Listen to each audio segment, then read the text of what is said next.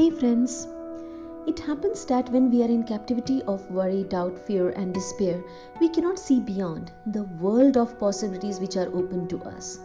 In this small story or Sakhi, an effort has been made to stick to what you are committed and never let doubt or fear came in the way to find treasure or gold mine lying within us.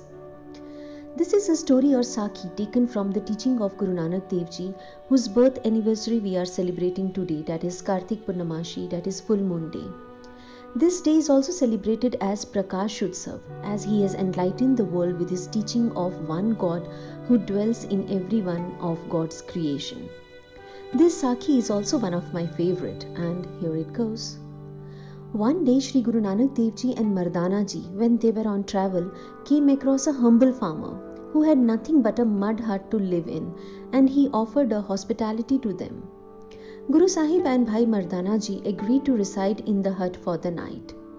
That person was most pleased. He had little to eat in the house but prepared whatever he had for them. Bhai Mardana Ji felt sorry for that farmer as he had very little and they are eating out of it. Guru Sahib knew this and told Bhai Mardana not to worry. We must live in the will of God. The following day, Guru Sahib woke up and advised that farmer that they would need to continue with their travel. The farmer could not bear the thought of his Guru leaving his home and asked Guruji if he could walk some distance with them and at least spend a little more time in their presence, to which Guru Sahib agreed. Before they leave their home, Guruji, after some deep thought, asked Bhai Mardana ji to destroy the little mud hut of the farmer. At this point, Bhai Mardana ji was puzzled and asked Guruji why he should destroy what little this humble farmer had. The farmer turned to Bhai Mardana ji with pleading eyes and said, Please do as my Guru says.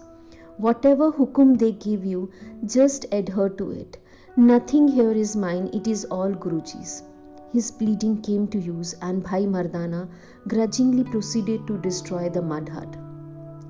Guruji, Bhai Mardana ji, and the farmer then continued their journey. As night began to fall, Guruji advised farmer that he should be getting back to what little was left of his hut. Guruji gave him hukum to do so and blessed the farmer for his seva over the course of the night. As the farmer returned to the place where his home used to be, as it was completely destroyed, but when he circled what used to be his home, he noticed a two foot wall still remained. Thinking that Bhai Mardana ji did not complete the task thoroughly, he began breaking down the last of the wall. This is the quality of true devotee that once master or guruji has directed certain way of doing things instead of doubting his belief he doubted his doubt and started breaking down wall bit after bit he noticed the ground beneath becoming weaker and separating. Beneath those two foot wall lay a gold mine. This humble farmer had been living on a gold mine without knowing about it. Guruji's blessing came in such a disguise that far from destroying everything this humble being had, they in fact gave him more than he ever imagined having. This is the beauty of God's blessing. We all are living on gold mines without actually knowing it. If we live the life whereby we adhere to our God's hukum, then we too would be rewarded with a gold mine age or treasure which lies within us by shacking poor thinking and bad thoughts. So I hope and wish we may we realize and enrich ourselves with treasure and gold mine lying within us by doubting our doubt and believing our beliefs. So, this is the end of the story, and I hope you all must have enjoyed it. Now it's time to say goodbye.